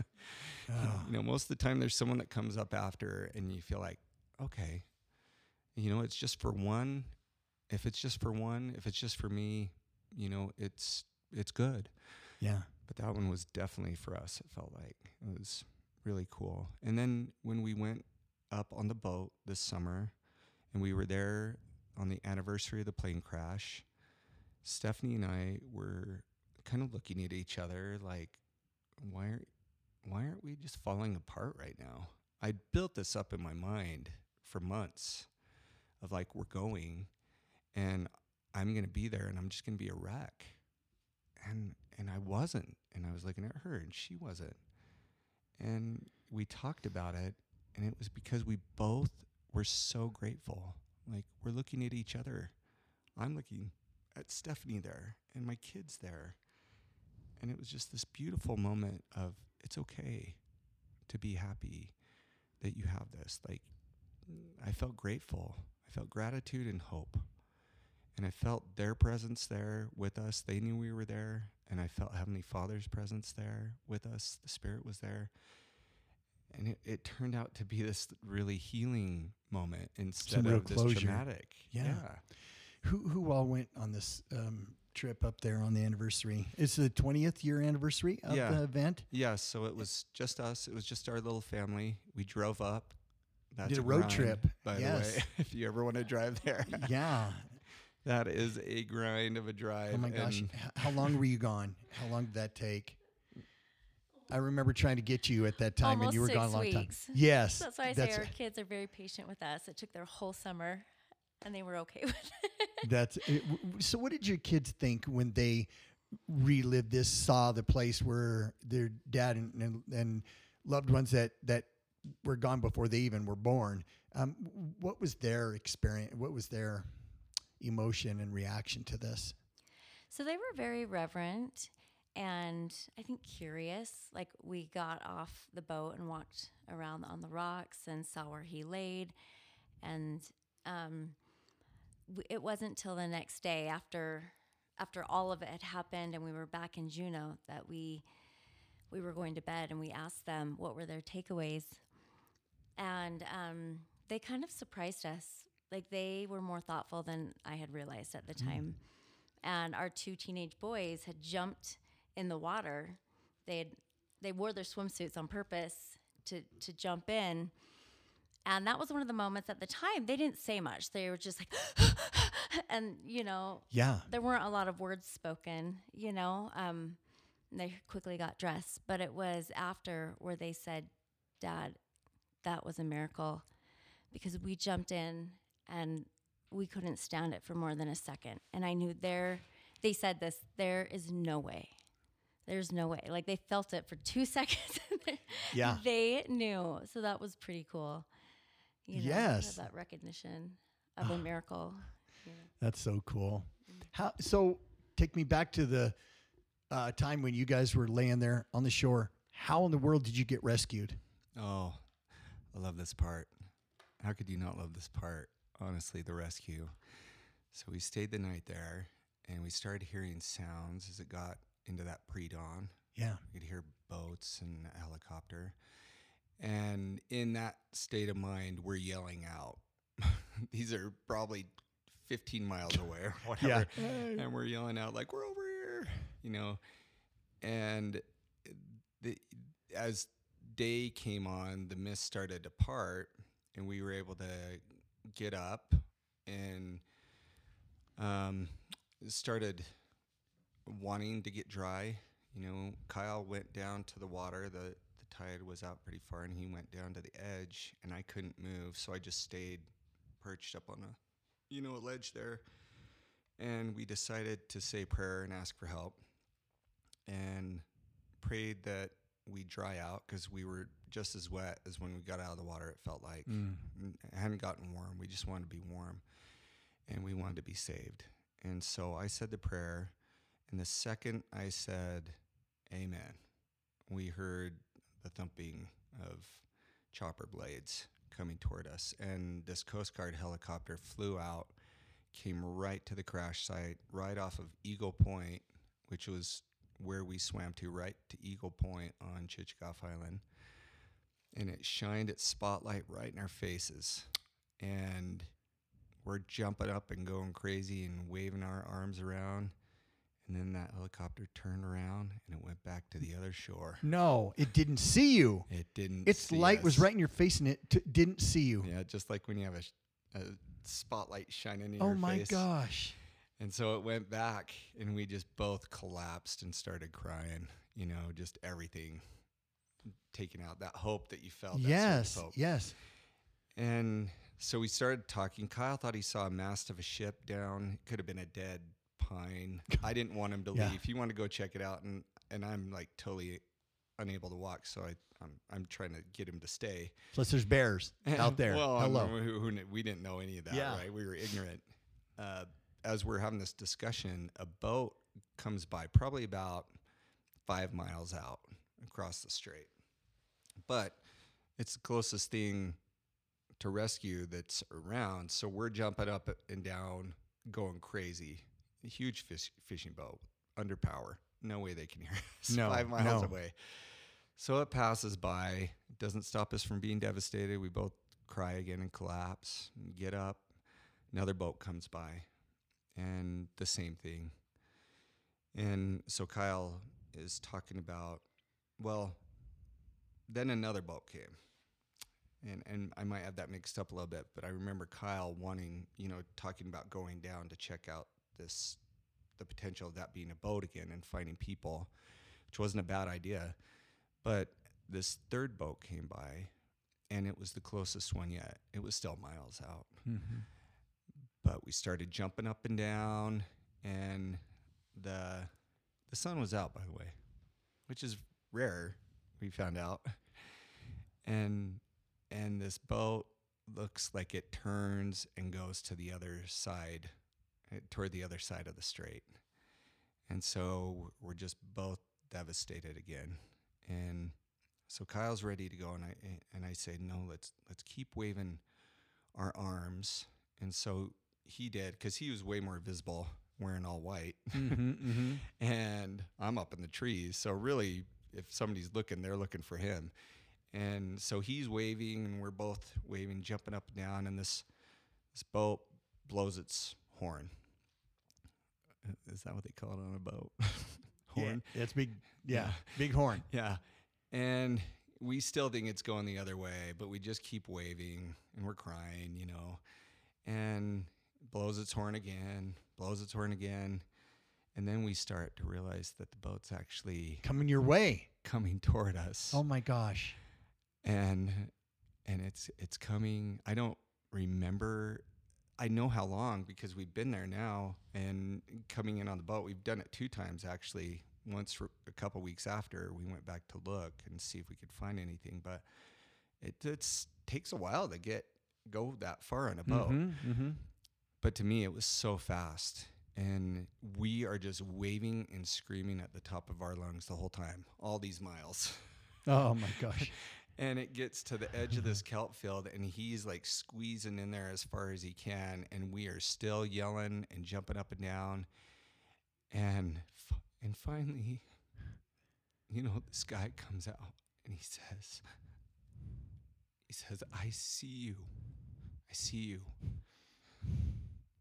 And it was just the most like incredible feeling. You know, after all this devastation and losing all these people, Ugh.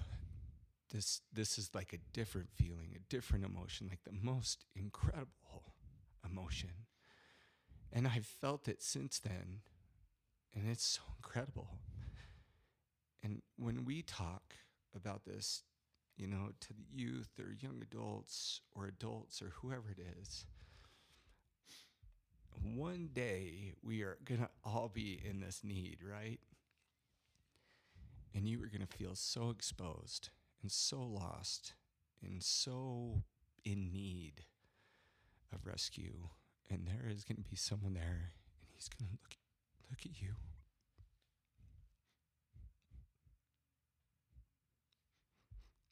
He's going to say, I see you, Bob. I see you, Stephanie. I see you, Ben. And he's going to take us in his arms like those fishermen did with me.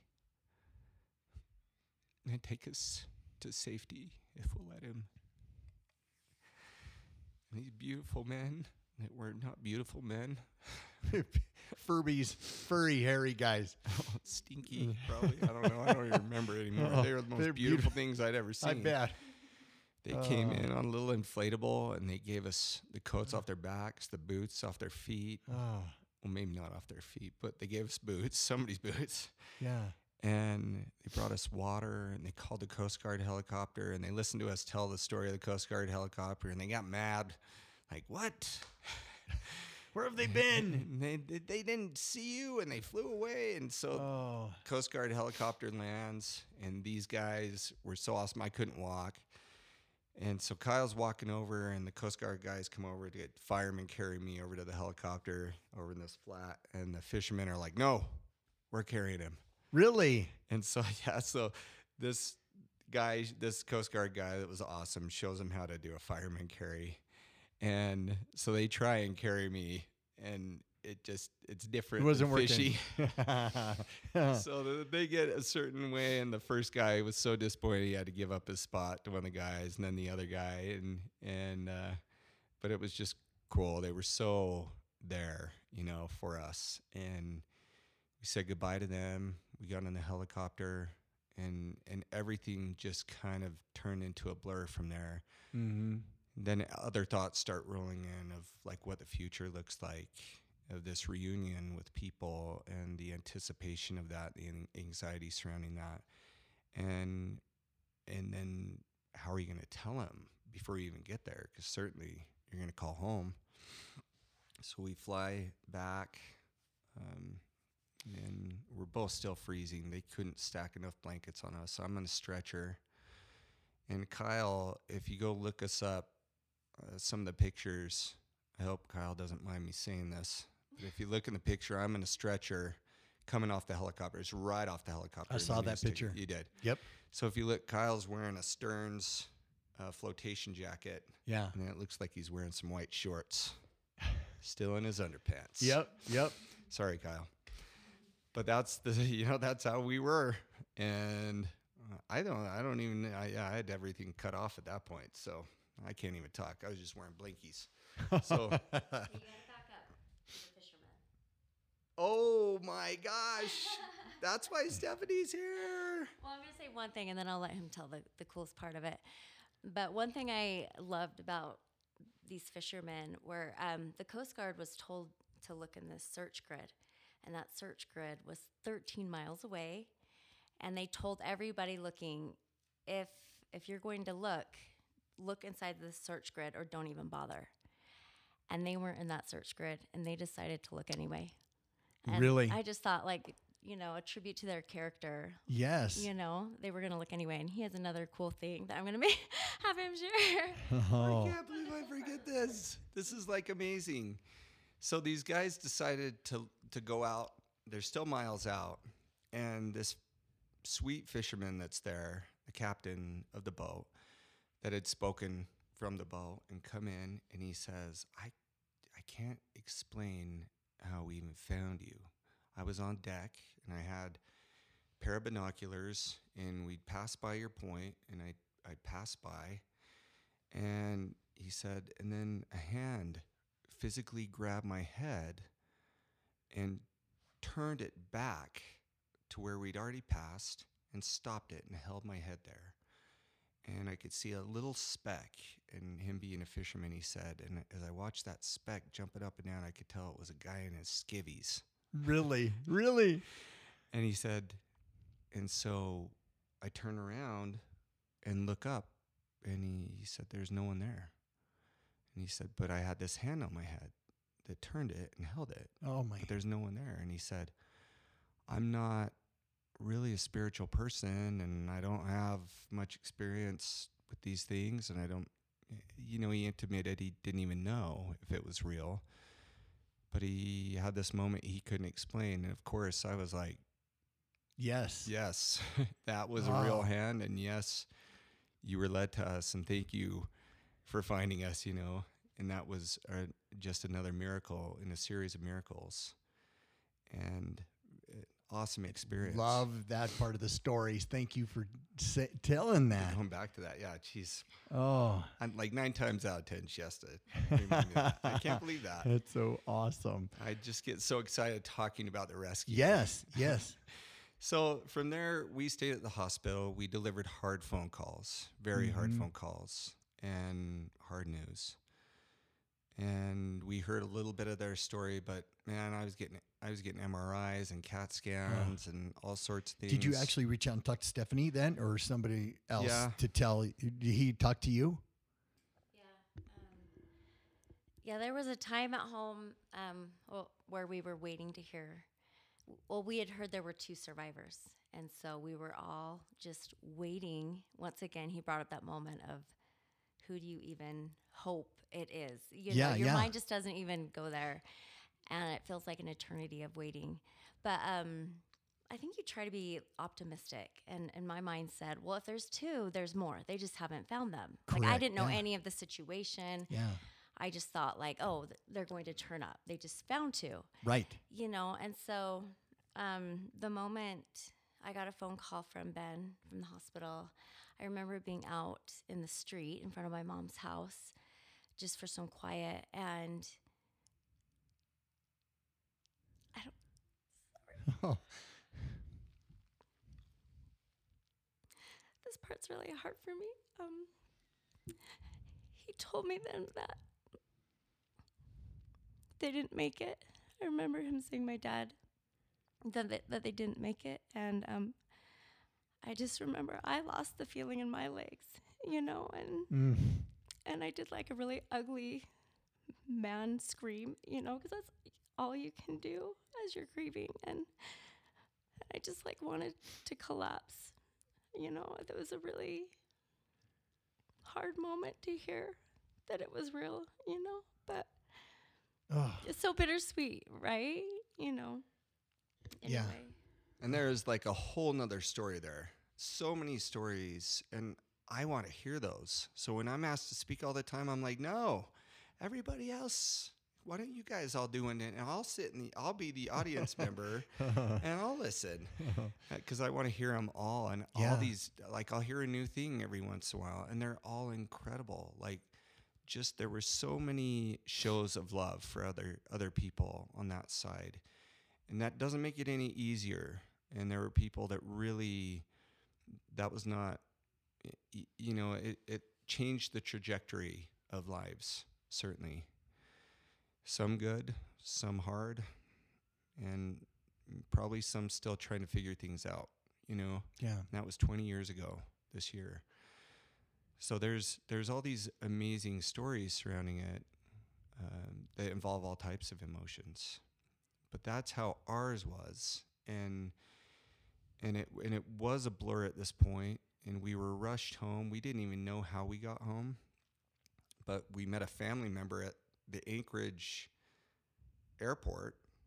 Somehow, he was a TSA agent there. At, he was stationed there, and so he was at the gate to make sure we got on. And there were all sorts of complications we didn't know about until this year when we finally found the person that helped us. He got us to the mainland. He got us a hotel. He bought us clothes. He um, called Orrin Hatch and got us on an airplane because we didn't have IDs. Oh. And this was during 9 11 Oh, and and so it wasn't just a simple process. They had to get air marshals on there that we didn't even know about, obviously, but uh, all this stuff had to happen. Somebody had to do it, and it was this awesome guy, and, and we were able to thank him finally for that. And and we had he's he's still up there. You you found him on this twenty year reunion. Well, we were able to talk to him. We we didn't actually. I think he was out doing a fishing trip with some guests, so we didn't. So we were just talking to him on the. Yeah, we didn't plan it out good enough. Yeah. As good as we should have that way. But we did look for other people. We looked for the captain. And you found him.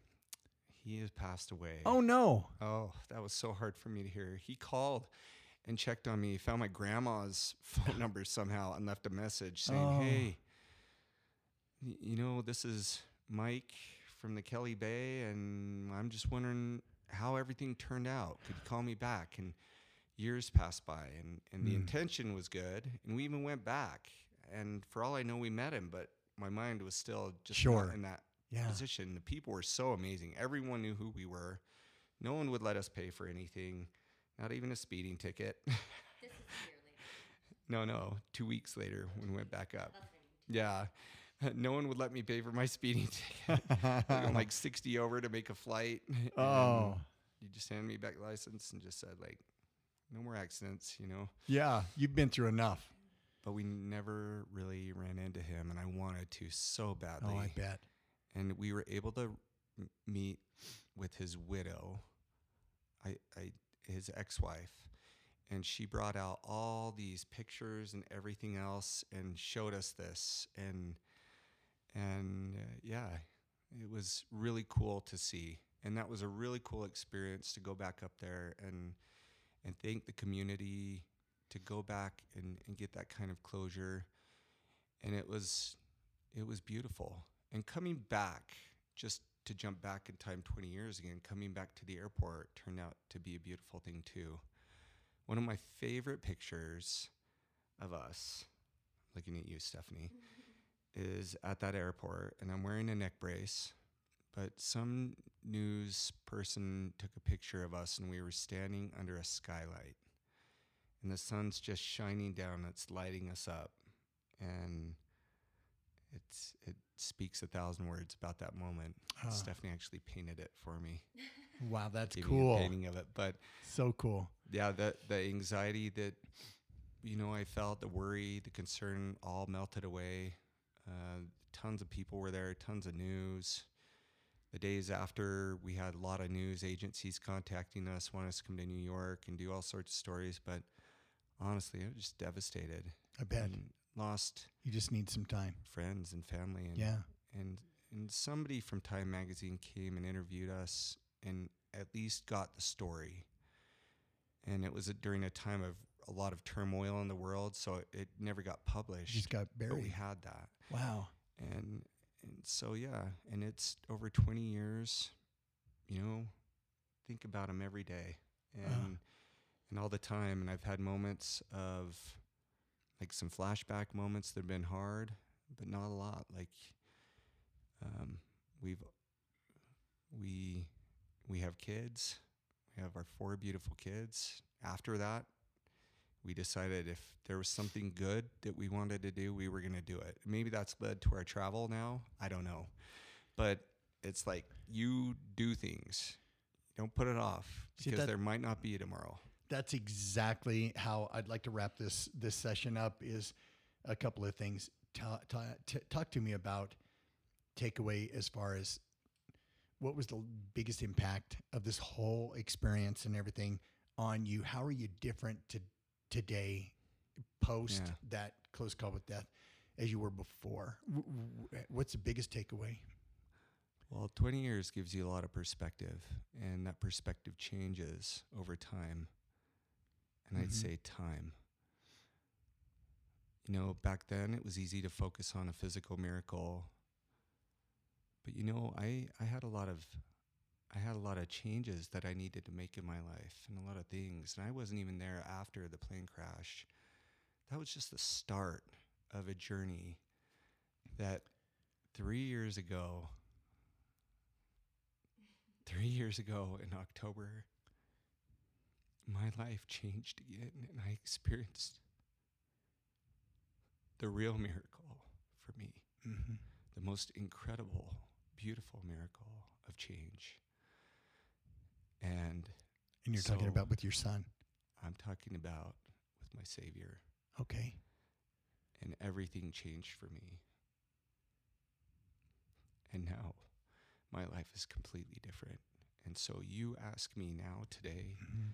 the purpose of my survival then, and I will tell you it's so that that could happen three years ago, so that I could be where I'm at today, because someone loved me enough to give me that time to change. And yes, all the other things are amazing. Like I would never give them up. My family, I would never give my family up but what I've gained in the last three years in my relationship with God and with Jesus Christ. And and that kind of change, Bob, is the miracle. That's the real miracle. And so I'm so glad that I was given that time. Am I afraid to die? Back then, I did a podcast and I said, "No, I'm not afraid to die anymore because I've already faced like the most challenging like anticipation of death possible. Yeah. And I didn't die and now take me anyway and I, and I'll accept it. But I wasn't there. And now finally today I can I can I I can finally say that like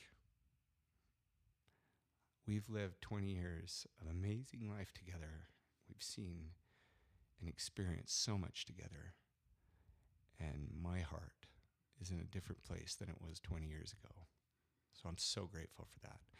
And for anyone, you know, anyone out there struggling with the prospect of losing a loved one, of watching someone go through cancer, or losing someone to an accident. I know people that in Alpine, uh, um, family lost their dad in a plane crash. Um, it was on the news. It's it's I would just share that hope with them. That hope and that feeling of love that makes these miracles possible and that it's more than just this, you know? And I don't know if that's what you're looking for.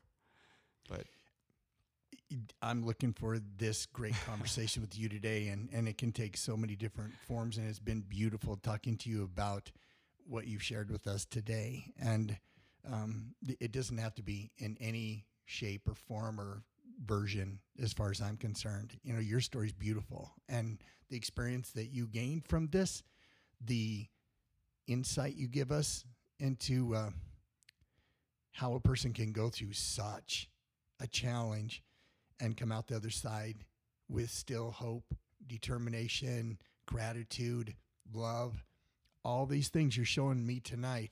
That's so inspiring. And we, we all need that. And like you say, we, we need each other. We need people around us. And so it's a, it's a beautiful thing, which you've learned and, and you're passing it on.